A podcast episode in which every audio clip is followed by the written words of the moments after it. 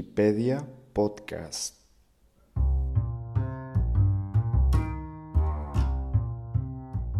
Hola, bienvenido a un nuevo episodio, el episodio número 6 de En Wikipedia Podcast, un show donde conocemos la historia a través de la Wikipedia, partiendo de un artículo y llegando a donde nos lleve la curiosidad. Muchas gracias por escuchar el podcast, por compartirlo, por estar al pendiente de cada nuevo episodio. De verdad, muchísimas gracias también por el feedback que siempre recibo en cada, cada, cada miércoles, cada semana. Recuerda que hay un nuevo episodio cada semana y lo puedes escuchar en Spotify, Apple Podcast, Google Podcast y otras plataformas de streaming, la que tú prefieras. Y bien, para este episodio quiero hablarte un poco de historia y cultura del mundo, específicamente de la isla de Pascua. Quizá ya conozcas sobre ella, yo creo que sí, porque es una isla en Sudamérica súper interesante. De hecho, no, creo que no está en Sudamérica, sino es parte de Oceanía, pero ahorita lo vamos a conocer. Y bueno, llegué a este artículo porque no sé si ya te había contado que me gusta correr, pero hace días estaba viendo videos de YouTube de un argentino que corre y aparte es periodista, creo. Entonces el chavo, o más bien ya señor porque ya está grande, hace entrevistas a otros corredores y mientras corre, o sea, va como platicando con ellos. O sea, está muy padre, me gusta mucho. Pero uno de sus videos se trata sobre la isla de Pascua porque él va, no sé si a correr o de vacaciones, la verdad es que no, no recuerdo, o sea, no, como que no se me grabó eso. No supe porque el video es súper turístico, o sea, va mostrando pues las playas, las estatuas y, el museo y todo eso. Entonces ya no supe si es un video turístico o realmente tiene algo que ver con, con el running, pero Vi el lugar y me encantó, la verdad me puse a pensar en cómo surgió esa isla, bueno, no más bien cómo surgió, sino que cómo surgió la civilización en esa isla y entré a la Wikipedia pues a leer un poco de historia y aquí te la quiero compartir. Espero que te guste y pues vamos a vamos directo al artículo, ¿te parece? Bien, dice Isla de Pascua, oficialmente Rapanui, es una isla de Chile ubicada en la Polinesia Oceanía. Les dije que era como Oceanía. en medio del Océano Pacífico a 3.700 kilómetros de caldera.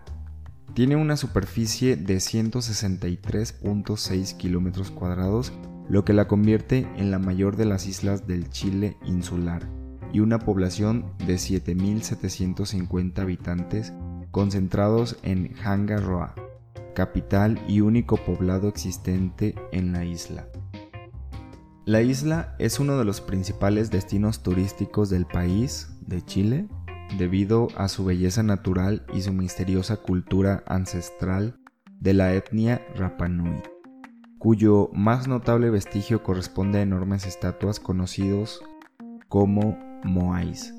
Para preservar dichas características, el pueblo Rapanui administra a través de la comunidad indígena polinésica Mau Enua en el Parque Nacional Rapanui, mientras que la UNESCO declaró este parque como Patrimonio de la Humanidad en 1995. Administrativamente forma junto a la deshabitada isla Salas y Gómez, la comuna de Isla de Pascua que forma la provincia de Isla de Pascua, perteneciente a la región de Valparaíso. Sin embargo, una reforma constitucional, la Ley 20193, publicada el 30 de julio de 2007, estableció a la isla como un territorio especial, de manera que su gobierno y administración serán regidos por un estatuto especial contemplado en la ley orgánica constitucional respectiva aún por dictarse. El nombre de Isla de Pascua le fue dado por el navegante neerlandés Jacob Roggeveen, que en un largo viaje iniciado en Texel y tras navegar por las costas chilenas la descubrió el 5 de abril de 1722, fecha correspondiente al día de Pascua de Resurrección. Los habitantes de este lugar Con independencia de su origen étnico, recibe el, el gentilicio de pascuenses.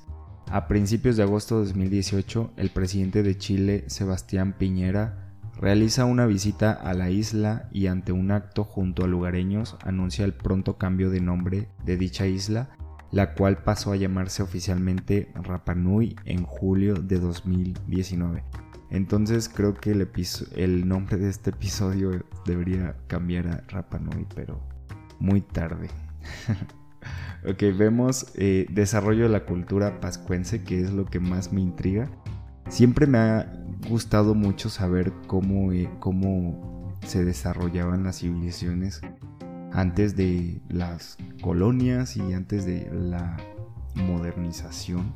Entonces pues vamos a leer un poquito sobre esta civilización. Dice, según la tradición oral, el pueblo Rapanui habría llegado desde una mítica isla llamada Jiva, siendo guiados por Hotumatua, su primer Ariki o rey hacia el año 1200 después de Cristo.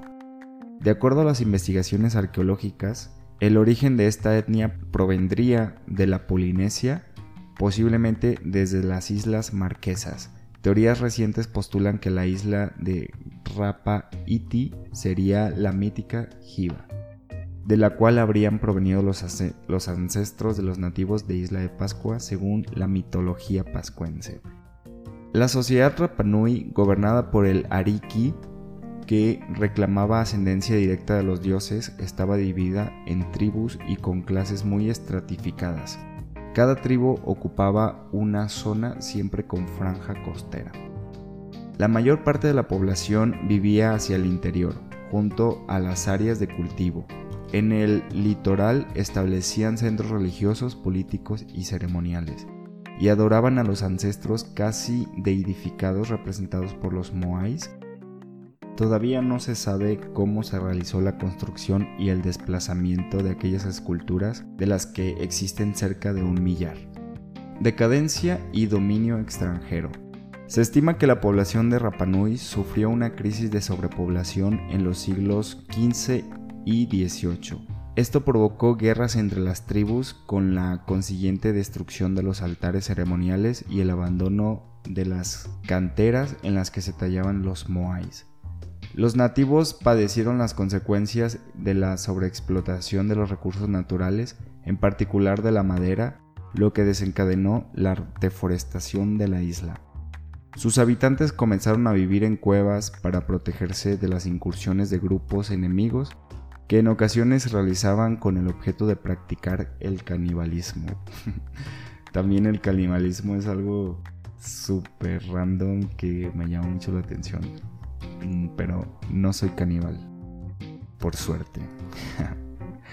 Otras fuentes consideran que las tribus de la ínsula iniciaron una especie de competición para erigir el mayor número de estatuas moais, utilizándose grandes cantidades de madera para transportarlas.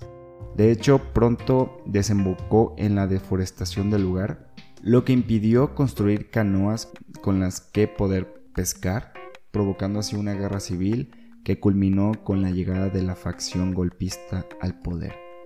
Surge un nuevo ceremonial, el de Tangata Manu, que significa hombre pájaro, en el que los representantes de diferentes clanes competían para ser el, primer, el primero en volver del islote Matunui con un huevo de Manu Tara, el gaviotín pascuense.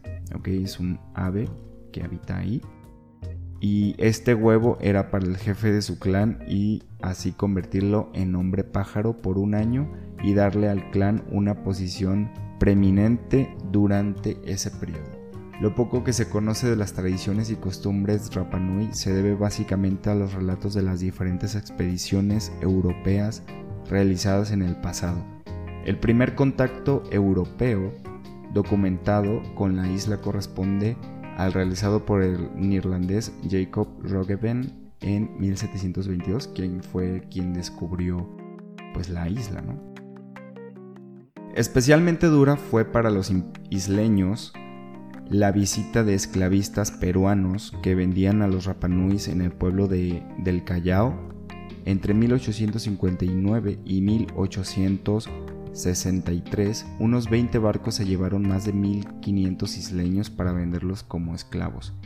El exterminio de la, de la clase sacerdotal significó una enorme pérdida, entre otras, la única escritura de la Polinesia, que se llama Rongorongo, o Rongorongo, no sé cómo se pronuncia, que es una escritura que ha permanecido indescifrable desde entonces. Eso también como que un tema bastante chido. Las, las lenguas y cómo las culturas ancestrales desarrollaban todo lo que básicamente tenemos hoy, pero de una forma pues eh, arcaica, ¿no? Otras expediciones realizadas posteriormente trajeron enfermedades a la isla, lo que generó un despoblamiento masivo. Las epidemias de tuberculosis y viruela así como la partida de unos 250 isleños con los misioneros católicos a Haití, ah, perdón, Tahití. Redujeron la población a un mínimo de 110 personas en 1877. 107 personas. Y bueno, te preguntarás, eh, bueno, esta isla, ¿qué tiene que ver Chile con esta isla?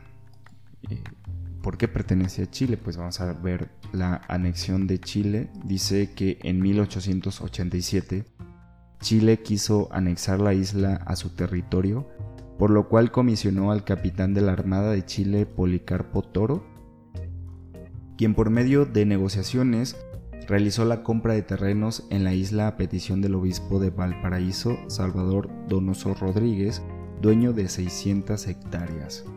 En aquella época, la población Rapanui alcanzaba números alarmantes. En un censo llevado a cabo por la corbeta chilena Aptao en 1892, solo quedaban 101 Rapanuis vivos, de los cuales solo 12 eran hombres adultos.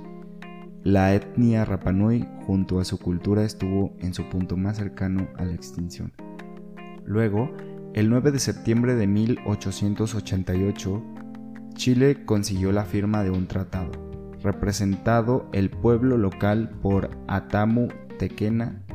Se redactó el documento en castellano y otro en Rapanui mezclado con taitiano.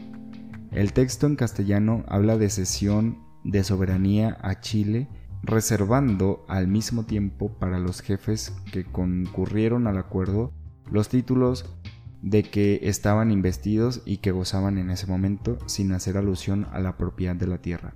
A su vez, el texto Rapanui mezclado con taitiano no habla de cesión de tierras y usa el concepto amigo del lugar y además indica escribir sobre lo de arriba, lo de abajo no se escribe aquí. La tradición oral Rapanui indica que el rey Atamu Tekena tomó un trozo de hierba con tierra adherida, entregándosela a los emisarios chilenos, quedándose con la tierra. La antropóloga Paloma Juque interpreta que con este acto se otorgaba la soberanía a Chile, pero se reservaba el derecho sobre sus tierras. Wow. me encanta, me encanta. Bueno, dice demografía, vamos a ver. La isla tiene una población actual de 7.750 habitantes, de los cuales el 60% son chilenos continentales y el 40% de etnia polinésica. Aunque esta cifra varía críticamente según los habitantes no estacionarios, básicamente turistas, a los locales se les denomina Rapanui. Casi la totalidad de los mismos habitan en el único núcleo poblacional que es Hangaroa y el idioma oficial de facto es el español, pero parte importante de la población habla el idioma Rapanui. Bueno, dice sitios de interés, por si alguna vez vas a visitar la isla de Pascua. Dice que aunque la isla es vista en sí misma como un museo al aire libre llena de moais, sitios ceremoniales, ajú y petroglifos, el Museo Antropológico Padre Sebastián Enger posee una gran colección de unas 1500 piezas que representan el legado cultural de la isla, Eh, el museo, fundado en 1973, posee además una importante colección de fotografías, archivos de música tradicional, una biblioteca de 3.000 publicaciones y el único Moai femenino encontrado. Súper interesante, pero entonces ahora te preguntarás, ¿qué es un Moai? Pues vamos a ver el artículo de la Wikipedia sobre los Moai, ¿te parece? Dice que un Moai del Rapanui Moai, que significa escultura, es una estatua monolítica ubicada en la isla de Pascua perteneciente a la región de Valparaíso en Chile. Eso ya lo sabemos. Los Moai son el principal atractivo turístico de dicha isla y supongo que es cierto. Bueno, vamos a ver la descripción e historia. Los más de 900 Moais conocidos esculpidos por los antiguos Rapanui están distribuidos por toda la isla. La mayoría de ellos fueron labrados en toba del cono volcánico Rano Raraku, donde quedan más de 400 moais de diferentes fases de construcción. La data histórica de todo el desarrollo de las diversas técnicas constructivas se desarrolló en la isla entre el 700 después de Cristo y el 1600 después de Cristo. Todo indica que la cantera fue abandonada repentinamente y quedaron estatuas a medio labrar en la roca. Prácticamente todos los moais terminados, originalmente situados sobre una plataforma o altar ceremonial llamada Ahu en idioma Rapanui. No sé si se pronuncia Ahu o tenga una pronunciación más exacta, pero bueno, hago todo lo que puedo por entender estas lenguas. pero se escribe A-H-U, ¿ok? Bueno, dice que fueron posteriormente derribados por los isleños nativos en el periodo siguiente al cese de la construcción, en el siglo XV desde 1956, unos pocos de ellos han sido restaurados. En un principio, estas estatuas gigantes llevaban también unos copetes o moños de piedra roja de más de 10 toneladas llamadas Pucao, que se extraían del cráter de Punapau. Una vez tallado el mismo, debía ser elevado hasta la debida altura para colocarlo sobre sus cabezas.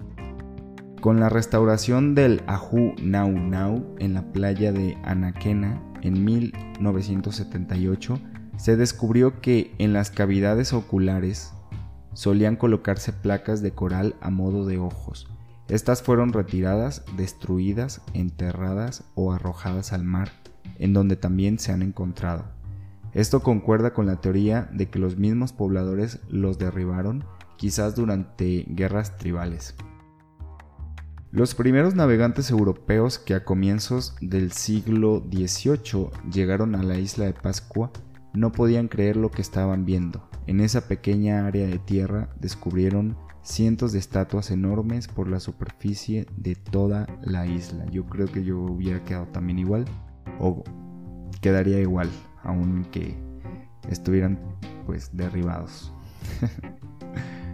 Aparte hay muchas teorías que dicen que tienen enterrados cuerpos aún más gigantes por más gigantes, pero creo que no, porque en las fotos que hay en la Wikipedia dice que, bueno, no dice, sino la foto en sí muestra que realmente sí tenían cuerpos, pero muy pequeños, solo las cabezas son más grandes. Yo creo que sí te imaginarás de qué estoy hablando. Así que vamos a ver cuál es el significado. Dice que el significado de los Moais es aún incierto y hay varias teorías en torno a estas estatuas. La más común de ellas es que las estatuas fueron talladas por los habitantes polinesios de la isla entre los siglos 9 y 16 como representaciones de antepasados difuntos de manera que proyectaban su maná, eh, que es un poder sobrenatural, sobre sus descendientes debían situarse sobre los Ahu, que son plataformas ceremoniales, con sus rostros hacia el interior de la isla, excepto los siete situados en el Ahu Akivi y un Moai de cuatro manos, señalizando el solsticio de invierno en el Ahu Uri a Urenga. Y tras colocarles ojos de coral con pupila de obsidiana o roca volcánica roja se convertían en rostro viviente de un ancestro. El nombre completo de las estatuas en el idioma local es Aringa Ora o Te Tupuna. Hasta parezco nativo. que significa rostros vivientes de los antepasados. Eh, no se sabe exactamente cómo eran trasladados, pero es casi seguro que dicho proceso exigió el uso de trineos o rodillos de madera. Una segunda teoría en 1982 del ingeniero checo Pavel Pavel propone la solución más simple y práctica al traslado hasta el momento, que es balanceando su peso erguido y haciéndolo caminar, porque según la tradición los Moai caminaban. El Moai ha pasado a la cultura popular convirtiéndose en uno de los enemigos estrella de los videojuegos Gradius y Arkanoid, entre otros. En la saga de videojuegos Pokémon, o es Pokémon, eh, no sé, aquí tiene acento en la E, así que voy a pronunciar Pokémon.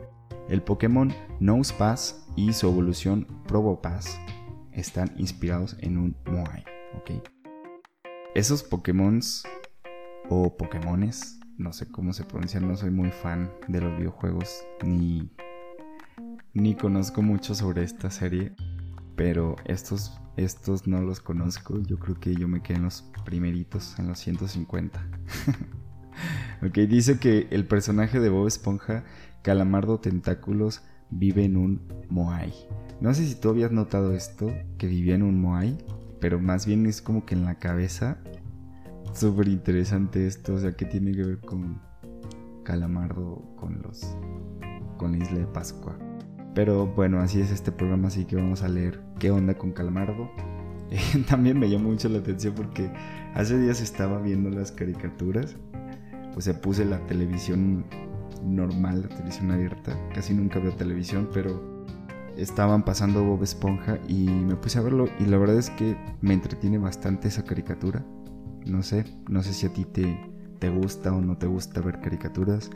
A mí la verdad es que sí me gusta y pues vamos a leer la biografía o el artículo de Calamardo porque realmente sí parece como, como una biografía de una persona real.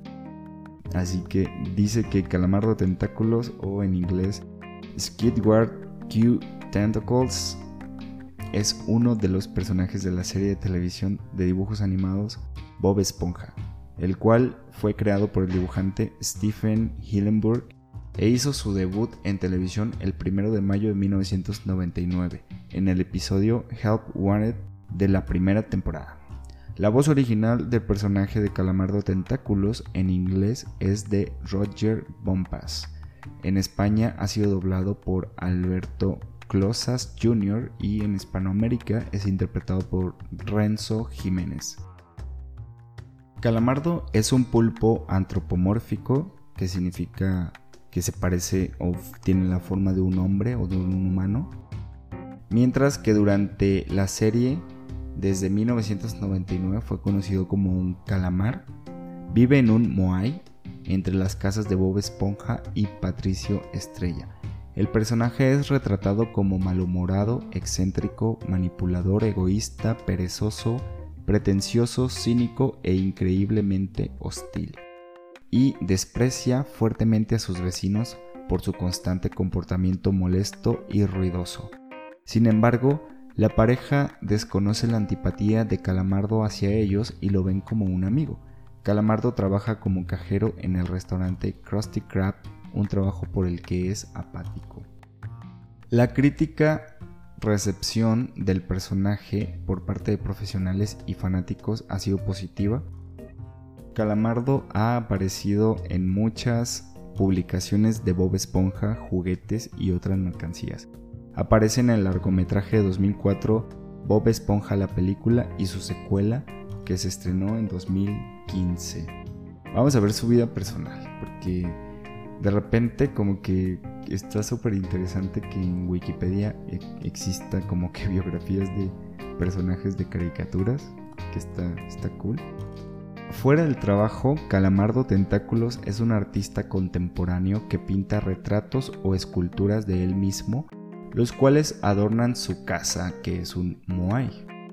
En sus ratos libres toca el clarinete, aunque de forma pésima, aunado al poco entrenamiento que tiene desde que en el episodio Bubble Stand la burbuja gigante que hace Calamardo se lo lleva casi hasta la superficie del agua y explota, provocando su desafinación permanente. Pese a ello, es muy perseverante y sueña con llegar a convertirse en un gran concertista. Lamentablemente también es un pésimo cantante, tal y como se demostró en el episodio Choir Boys.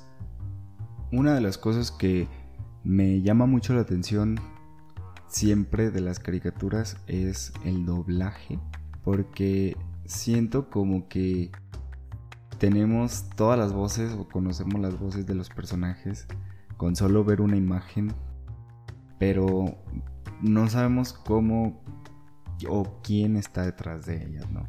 O sea, por ejemplo, te pongo un ejemplo, la voz de Homero Simpson es súper conocida, pero pues no es como que conozca o tenga una imagen de la cara de la persona que está detrás de esa voz. Como sucede con los actores, porque hay actores que conoces las voces y son muy, muy, muy únicas, pero pues sí tienes como que la cara, ¿no? Y en las caricaturas eso pues no sucede. Dice que en el doblaje estadounidense, Calamardo Tentáculos es interpretado por Roger Bompas, quien se caracteriza por doblar personajes excéntricos, Arthur Brown, autor del libro Everything I Need to Know I Learned from Cartoons, que es, que es todo lo que necesito saber, lo aprendí de las caricaturas, comparó la voz de Calamardo con la de Jack Benny, que es un comediante pues, estadounidense. De acuerdo a Bompas, Calamardo fue un tipo monótono muy nasal. Comentó que el personaje se volvió interesante de interpretar debido a su sarcasmo y por su frustración y por su apoplejía, y que de esa manera se volvió un amplio espectro de emociones. Tom Kenny, la voz de Bob Esponja, describe a Pompas grabando sus líneas en el estudio diciendo, me encanta ver a Roger, es, está justo a mi lado. De acuerdo a Kenny, cuando Bompas se vuelve apoplético, como calamardo, mientras graba, su cabeza se torna roja y temes que vaya a tener una embolia. ok, eh, Calamardo recibió una recepción positiva por parte de los críticos y los fans. El actor de voz original de Bob Esponja, Tom Kenny, nombró a Calamardo su personaje favorito en el show, diciendo tiene una dimensión extra donde la capacidad de Bob Esponja y Patricio de jugar lo desconcierta, pero también le tiene celos. Cuando intenta participar, él solo falla absolutamente porque no cree en ello. Uno de los escritores del programa, Casey Alexander, comentó, Calamardo es el personaje con el que más me identifico. De una manera exagerada, es el personaje más humano. Si conociera a un humano como Bob Esponja, probablemente reaccionaría como Calamardo. El cantante estadounidense Pharrell Williams que dice ser fan del show, dijo, Calamardo es mi favorito. Si él fuera humano, me gustaría pasar tiempo con él. La verdad es que a mí también. Siento como que Calamardo es una de esas personas que son poco comprendidas porque son muy abstractas como un artista, como un genio. No sé, a mí la verdad es que también me gusta mucho Calamardo. Y se me hace como que es un personaje bastante, bastante complicado. Mucho más que Bob Esponja. No sé. Pero bueno, hasta aquí el episodio de hoy. sé que estos últimos episodios han sido bastante cortos en cantidad de artículos. Porque normalmente los últimos episodios han sido tres artículos. Pero esto es parte del feedback que recibo de ti. Y siento, siento que está bien porque así puedes digerir un poquito todo lo que, lo que aprendemos en cada episodio.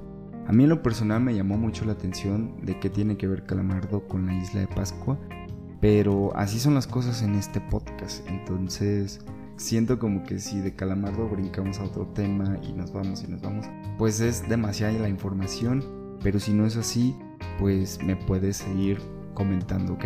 Entonces, eh, todo bien. Espero que te haya gustado y pues muchas gracias por escucharlo hasta el final.